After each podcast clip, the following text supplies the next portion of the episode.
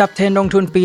2024 ครับ เศรษฐกิจจะเป็นอย่างไร หุ้นแบบไหนที่น่าสนใจและควรมีติดพอร์ต วันนี้ฉัดจะนำข้อมูลจากนักลงทุนชั้นนำมาสรุปให้ฟังกันครับ Mission Invest Your Money Your Future เตรียมรับปรับแผน เรื่องการเงินการลงทุนเพื่อวันนี้และอนาคต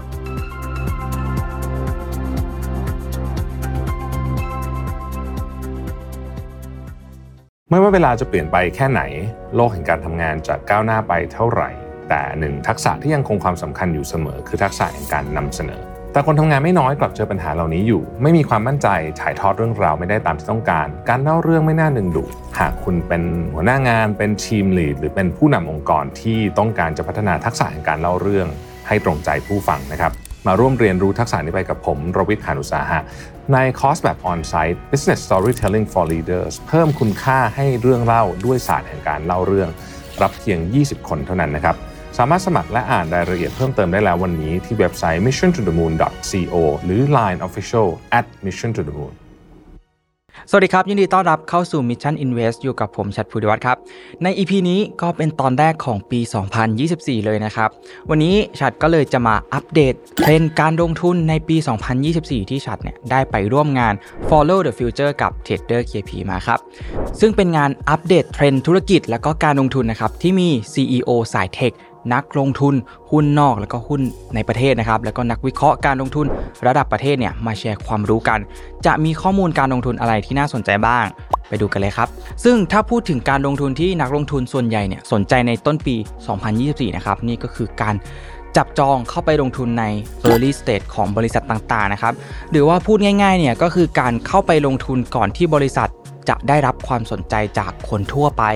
และถ้าอยากได้ผลตอบแทนที่เติบโตนะครับ กลุ่มเทคเนี่ยหุ้นเทคนะครับหรือว่าทีมพลังงานสะอาดเนี่ยก็เป็นกลุ่มที่ควรมีติดพอร์ตไว้เลยครับ มาดูอันแรกกันครับ electric vehicle นะครับหรือว่า EV นะครับตั้งแต่เปิดปีมานี้เนี่ยก็ปฏิเสธไม่ได้เลยนะครับว่ากระแสของรถ EV เนี่ยพุ่งสูงขึ้นอย่างต่อเนื่องนะครับแล้วก็มีแบรนด์ทั้งยักษ์ใหญ่แล้วก็หน้าใหม่เนี่ยได้เปิดตัวกันมากมายเลยทีเดียวครับ เพราะนอกจากจะช่วยลดมลพิษทางอากาศแล้วเนี่ยยังประหยัดน้ำมันอีกด้วยครับแต่หลายคนเนี่ยก็ยังชั่งใจใช่ไหมครับเพราะค่าเปลี่ยนแบตเตอรี่เนี่ยมันค่อนข้างที่จะสูงอยู่นะครับ แต่ว่าเรามาดูสถิติที่น่าสนใจกันดีกว่าครับ สถิติการจองซื้อรถยนต์ในงานมอเตอร์เอ็กซ์โปเนี่ยตั้งแต่ปี 2019 ถึงปี 2021 เนี่ยอันดับหนึ่งเนี่ยก็คือโตโยต้าครับ อันดับ 2 คือ Honda และอันดับ 3 เนี่ยคือ Isuzu ครับ แต่สถิติปีล่าสุดที่ผ่านมานะครับ ในปี 2023 อันดับ 1 กับ 2 เนี่ยยังคงเป็นเหมือนเดิมนะครับ แต่อันดับ 3 เนี่ย กลายเป็น BYD ไปซะแล้วนะครับ ก็เป็นแบรนด์รถยนต์ไฟฟ้านั่นเอง และจาก 10 อันดับแรกนะครับ ที่คนจองเข้ามามากที่สุดเนี่ยแบรนด์รถยนต์ไฟฟ้าติดไปแล้วถึง 4 อันดับนะครับ ถ้ารวมแบรนด์ไฮบริดด้วยที่มีทั้งรถยนต์น้ำมันนะครับ แล้วก็หันมาทำรถยนต์ไฟฟ้าด้วยเนี่ยก็เรียกได้ว่าเกิน 4 แบรนด์เลยนะครับ ที่ติดอันดับที่จองรถมากที่สุดนะครับ และส่วนแบ่งตลาดของรถยนต์ไฟฟ้าจากปี 2022 นะครับ ที่มีจำนวน 2816 คันเนี่ย โตขึ้นมาเป็น 89,031 คันนะครับในปี 2023 หรือเรียกได้ว่าโตขึ้นมาเนี่ย 328%เลยทีเดียวครับ สิ่งนี้สะท้อนให้เห็นนะครับว่าคนไทยเนี่ยหันมาให้ความนิยมกับรถ EV เนี่ยมากขึ้น อย่างมีนัยยะสำคัญครับ ในปัจจุบันครับหลายคนเนี่ยอาจจะยังมองว่าแบตเตอรี่เนี่ยยังแพงมากอยู่นะครับแต่ในอนาคตครับแนวโน้มของราคาแบตเตอรี่นั้นเนี่ยก็จะถูกลงอย่างมากแน่นอนอินฟาสตรักเจอร์ต่างๆนะครับก็จะเน้นมาที่พลังงานสะอาดมากขึ้น แบตเตอรี่ในอนาคตเนี่ยเราอาจจะไม่ต้องจอดชาร์จเลยก็ได้นะครับแค่เราเนี่ยเข้าไปยังจุดเปลี่ยนแบตเตอรี่นะครับแล้วก็สวอปออกไปได้เลยครับโดยใช้เวลาเพียงไม่กี่วินาทีเท่านั้นเอง ซึ่งมันก็เป็นสิ่งที่สะดวกสบายมากขึ้นนะครับก็อยากให้มันเกิดิดขึ้นเร็วๆเหมือนกันนะครับ และเรื่องเลนส์ครับหรือว่าระยะทางนะครับก็สามารถขับได้ไกลขึ้นนะครับ ทุกวันนี้เนี่ยอาจจะมีให้เห็นบ้างแล้วนะครับว่าบางแบรนด์นั้นเนี่ยการชาร์จ 1 ครั้งเนี่ยหชาร์จเนี่ยสามารถวิ่งได้ไกลถึง 1,000 กิโลเมตรเลย ซึ่งในอนาคตเนี่ยมันจะเป็นเรื่องปกติของรถไฟฟ้าไปเลยครับการลงทุนหรือว่าหาหุ้นที่น่าสนใจในกลุ่มนี้นะครับอาจจะมองที่แบรนด์ที่มีศักยภาพโดดเด่นนะครับทั้งเรื่องมาตรฐานการผลิต เทคโนโลยีของรถนะครับหรือว่าบริการหลังการขายเนี่ยก็สำคัญมากๆนะครับและมองข้อได้เปรียบเฉพาะด้วยนะครับที่คู่แข่งเนี่ยไม่มีนะครับแต่ถึงอย่างไรก็ตามนะครับอุตสาหกรรม EV เนี่ยเรายังมองไม่ออกหรอกครับว่าใครเนี่ยจะเป็นผู้ชนะ มันยังเป็นเกมยาวอยู่นะครับเพราะฉะนั้นเนี่ยถ้าจะลงทุนในกลุ่มนี้ ต้องศึกษาข้อมูลแล้วก็ติดตามข่าวสารอย่างใกล้ชิดนะครับ อีกแง่มุมหนึ่งครับ การลงทุนในกลุ่มที่เกี่ยวข้องกับ EV เนี่ยก็เป็นสิ่งที่น่าสนใจเช่นกัน เช่น บริษัทที่ผลิตชิ้นส่วนรถยนต์ EV นะครับหรือว่าแบตเตอรี่ EV เป็นต้น ในกลุ่มพวกนี้เนี่ยก็น่าที่จะไปลงทุนเช่นกันนะครับ ต่อมาครับ artificial intelligence นะครับหรือว่า AI นั่นเอง เรื่องของ deep tech เนี่ยก็จะได้รับความสนใจ แล้วก็มีการลงทุนเพิ่มมากขึ้นเรื่อยๆนะครับอย่างเช่น Open AI หากสงสัยว่า deep tech เนี่ยมันคืออะไรนะครับ deep tech เนี่ยเป็นเทคโนโลยีระดับสูงนะครับที่มี ความซับซ้อนเชิงลึก ผ่านการค้นคว้าวิจัยนะครับแล้วก็คิดค้นขึ้นมาใหม่จากนวัตกรรมเชิง วิศวกรรม แล้วก็วิทยาศาสตร์ครับ Deep Tech เนี่ยเป็นแนวทางใหม่ที่จะสร้างนวัตกรรมขึ้นมานะครับมันคือนวัตกรรมหลังยุคดิจิทัลนะครับหรือว่า post digital innovation นั่นเอง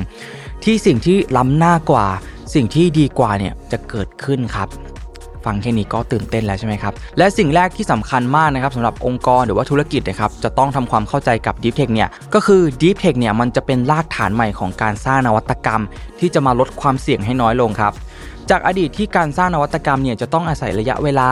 อาศัยขั้นตอนที่หลากหลายใช่ไหมครับ แต่ว่า Deep Tech เนี่ยจะมาทำให้การสร้างนวัตกรรมเหล่านี้เนี่ยไม่ได้ยากและก็น่ากลัวอีกต่อไปครับ Deep Tech เนี่ยจะเข้ามาช่วยลดคนกลางลงไปนะครับ มีส่วนสำคัญในหลายด้านนะครับ เช่น Healthcare นะครับ ที่จะใช้ AI เนี่ยประเมินร่างกายของผู้ป่วย แล้วก็เลือกแนวทางการรักษา หรือว่าจะมีการผ่าตัดผ่านทางไกลก็ทำได้นะครับ โดยคุณหมอเนี่ยอาจจะอยู่อีกซีกโลกหนึ่งเลยนะครับ และการตรวจรักษาหรือว่าการป้องกันโรคเนี่ยก็สามารถที่จะเอายีนเนี่ยไปตรวจนะครับ เอาเลือดไปตรวจแล้วดูความเสี่ยงโรคต่างๆ ได้อย่างแม่นยำมากขึ้นนะครับ มียาเฉพาะโรคนั้นๆนะครับ การตรวจรักษามะเร็งเนี่ยอาจจะตรวจเจอตั้งแต่มะเร็งเนี่ยมีเซลล์เดียวเลยนะครับ ก็จะทำให้การป้องกันการรักษาพัฒนานะครับดีขึ้นอย่างมากแล้วก็จะช่วยรักษาชีวิตของผู้คนเนี่ยได้มากมายขึ้นเลยครับ ต่อมาครับทางการเกษตร ทางการเกษตรเนี่ยก็เริ่มใช้ AI เข้ามาแล้วนะครับ โดยใช้ AI เนี่ยในการฆ่าวัชพืช โดยใช้หุ่นยนต์ครับและหุ่นยนต์ที่ว่าเนี่ยมัน กำจัดวัชพืชอย่างไรนะครับ หลักๆเลยเนี่ยก็คือใช้ระบบ GPS นะครับระบุว่าตรงไหนเนี่ยคือทุ่งนะครับเพื่อให้มันเนี่ยวิ่งไปในทุ่งนะครับไม่ออกนอกอาณาเขตนั่นเอง และระหว่างที่มันวิ่งไปเนี่ย AI ก็จะระบุตำแหน่งของวัชพืชที่อยู่ใต้ท้องรถในทุ่งที่มันวิ่งผ่านนะครับซึ่งหลักๆแล้วเนี่ยเทคโนโลยีที่ใช้อันนี้เนี่ยมันก็คือ face recognition นั่นเองนะครับแต่ว่าใช้ตรวจจับวัชพืชแทนครับ ต่อมาครับเป็นเรื่องของ ESG ครับ ในอนาคตอันใกล้นี้นะครับทุกบริษัทเนี่ยจะต้องทำ ESG ครับ ESG เนี่ยเป็นแนวคิดเกี่ยวกับการพัฒนาองค์กรอย่างยั่งยืนนะครับ ซึ่งย่อมาจาก Environment Social แล้วก็ Governance นะครับปัจจุบันเนี่ย ESG เนี่ยได้รับความนิยมจากนักลงทุนทั่วโลกนะครับเนื่องจากเป็นแนวคิดที่นักลงทุนเนี่ยใช้ประกอบการพิจารณาการลงทุน โดยจะให้ความสำคัญกับการทำธุรกิจที่คำนึงถึงความรับผิดชอบ 3 ด้านนะครับก็คือสิ่งแวดล้อม environment สังคม social นะครับแล้วก็การกำกับดูแลหรือว่า governance นั่นเองนะครับโดย environment เนี่ยก็เป็นหลักเกณฑ์ที่คำนึงถึงในด้านของความรับผิดชอบของบริษัท ต่อสิ่งแวดล้อมนะครับโซเชียลเป็นหลักเกณฑ์ที่ใช้วัดว่าบริษัทเนี่ยมีการจัดการความสัมพันธ์ แล้วก็การสื่อสารกับลูกจ้างนะครับซัพพลายเออร์ลูกค้าหรือว่าผู้มีส่วนได้เสียนะครับหรือว่า stakeholder นั่นเองนะครับและ governance เนี่ยก็เป็นหลักการที่ใช้วัดว่าบริษัทเนี่ยมีการจัดการบริหารความสัมพันธ์ในเชิงของการกำกับดูแลอย่างไร เพื่อการบริการการบริหาร การจัดการที่มีประสิทธิภาพโปร่งใสนะครับ ตรวจสอบได้ แล้วก็คำนึงถึงผู้ที่มีส่วนได้เสียครับ ทั้งนี้ครับแนวคิด ESG เนี่ยช่วยสร้างความน่าเชื่อถือให้แก่ธุรกิจนะครับด้วยการสะท้อนบทบาทความรับผิดชอบของธุรกิจ ที่มีต่อผู้มีส่วนได้เสียนะครับและการนำเสนอผลการดำเนินงานในการพัฒนาธุรกิจให้เติบโตอย่างยั่งยืนครับ ESG เนี่ยจึงเป็นสิ่งที่ต้องทำนะครับ ถ้าไม่ทำเนี่ยจะถูกฟ้องจากสิ่งแวดล้อมนะครับพูดให้เห็นภาพก็คือ ถ้าเจ้าของธุรกิจเนี่ยหรือว่าเจ้าของกิจการ แล้วคุณไม่ทำ ESG เนี่ยคุณอาจจะถูกเมินจากคู่ค้า หรือว่าแบงก์เนี่ยอาจจะไม่ปล่อยกู้นะครับนักลงทุนเนี่ยไม่อยากมาลงทุน เงินทุนก็จะน้อยลง การหาเงินทุนเนี่ยก็ยากขึ้นนะครับสิ่งเหล่านี้เนี่ยมันก็เป็นไปได้แล้วก็อาจจะเกิดขึ้นได้จริงเลยนะครับ ต่อมาครับเรามาดูเอาลุกปี 2024 กันบ้างครับ คาดการว่า ดอกเบี้ยในปีนี้นะครับจะเป็นขาลงอย่างแน่นอนนะครับ เศรษฐกิจเนี่ยผิดคาดครับ NASDAQ ไต้หวันเกาหลีโตดีนะครับ แต่ว่าตลาดไทยจีนเนี่ยโตต่ำกว่าคาดครับ เพราะว่ามีปัญหาทางด้านนโยบายนะครับทางเลือกในการลงทุนนะครับ ทองคำบิตคอยเนี่ยเป็นการลงทุนที่น่าสนใจนะครับ เป็นตัวเลือกที่ดีนะครับ ยิวดีมาก แต่ว่าก็ต้องระวังความเสี่ยงเช่นกันครับ คาดการว่าปี 2025 เนี่ยจะดีกว่าปี 2024 นะครับ ปี 2024 อาจจะเป็นปีที่หนักหนาสาหัสอยู่นะครับ เพราะฉะนั้นเนี่ยเทรนการลงทุนควรมอง 2 ปีเป็นหลักนะครับ ตั้งแต่เดือนมีนาเป็นต้นไปนี้นะครับ คาดการว่าดอกเบี้ยเนี่ยจะเริ่มลดลงนะครับ และคาดว่าสิ้นปีดอกเบี้ยจะอยู่ที่ 4%นะครับ แต่ในความเป็นจริงแล้วควรจะลงไปอยู่ที่ 2%นะครับ ตลาดหุ้นจะดีมากเมื่อดอกเบี้ยเนี่ยลงไปต่ำสุด แต่เมื่อมันยังลงไม่สุดนะครับ จึงไม่ได้เป็นผลดีต่อหุ้นมากนักนะครับ อันนี้เนี่ยก็ต้องลองเอาข้อมูลตรงนี้ ไปวิเคราะห์ไปพิจารณากันต่อนะครับ ต่อมาครับ คุณทิวาชินธาดาพงศ์นะครับ หรือว่าเซียนมี่นะครับได้ให้ข้อคิดสำคัญเอาไว้ครับว่าการเลือกหุ้นเนี่ยสามารถมองภาพเป็น2อย่างนี้ได้ครับหนึ่งเลยคืออุตสาหกรรมที่อยู่ในช่วงเติบโตสูงนะครับและก็2ครับอุตสาหกรรมที่อยู่ในตลาด ขนาดใหญ่นะครับ ยกตัวอย่างให้เห็นภาพง่ายๆเลยนะครับ ก็คือว่าตลาดอสังหาเนี่ยมีเยอะแยะมากมายเลยใช่ไหมครับ ไม่รู้ด้วยว่าใครเป็นผู้ชนะเนี่ยตอนนี้ยังไม่รู้ใช่ไหมครับ แต่ทุกคอนโดนะครับจะต้องมีลิฟต์ครับถ้างั้นเนี่ยเราลองไปดูหุ้นลิฟต์กันดูไหมครับ อ่า เป็นมุมมองที่ดีใช่ไหมครับ ผมชอบเรื่องนี้มาก ๆ เพราะว่ามันเป็นเหมือนกับเรื่องง่าย ๆ นะครับ ที่ทุกคนเนี่ยอาจจะรู้แล้วแต่อาจจะมองข้ามไป หรือบางคนอาจจะไม่ได้สังเกตในมุมนี้เลยนะครับ แต่ถ้าเราลองมาสังเกตสิ่งรอบตัวโดยใช้จินตนาการนะครับ เรามักจะเห็นสิ่งที่เกี่ยวข้องกันไปได้อีกมากมายเลย นั่นแหละครับมันคือโอกาสในการลงทุนครับ ซึ่งก็พอได้ฟังเรื่องนี้เนี่ยเอ้ย มันก็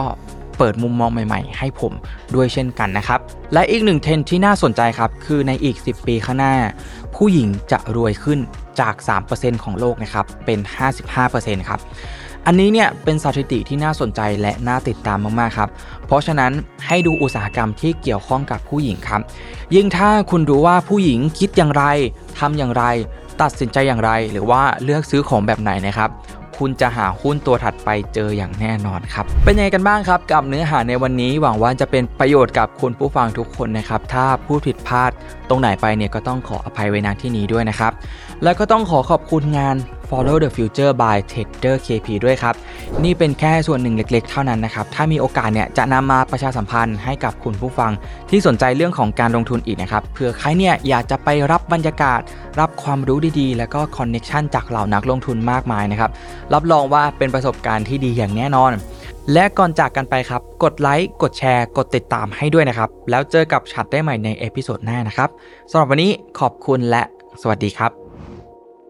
สมัครสมาชิก Mission Club ราคาเริ่มต้น 50 บาท สิทธิพิเศษมากมายเฉพาะสมาชิกกดสมัครอ่านรายละเอียดใต้คลิปเลยครับ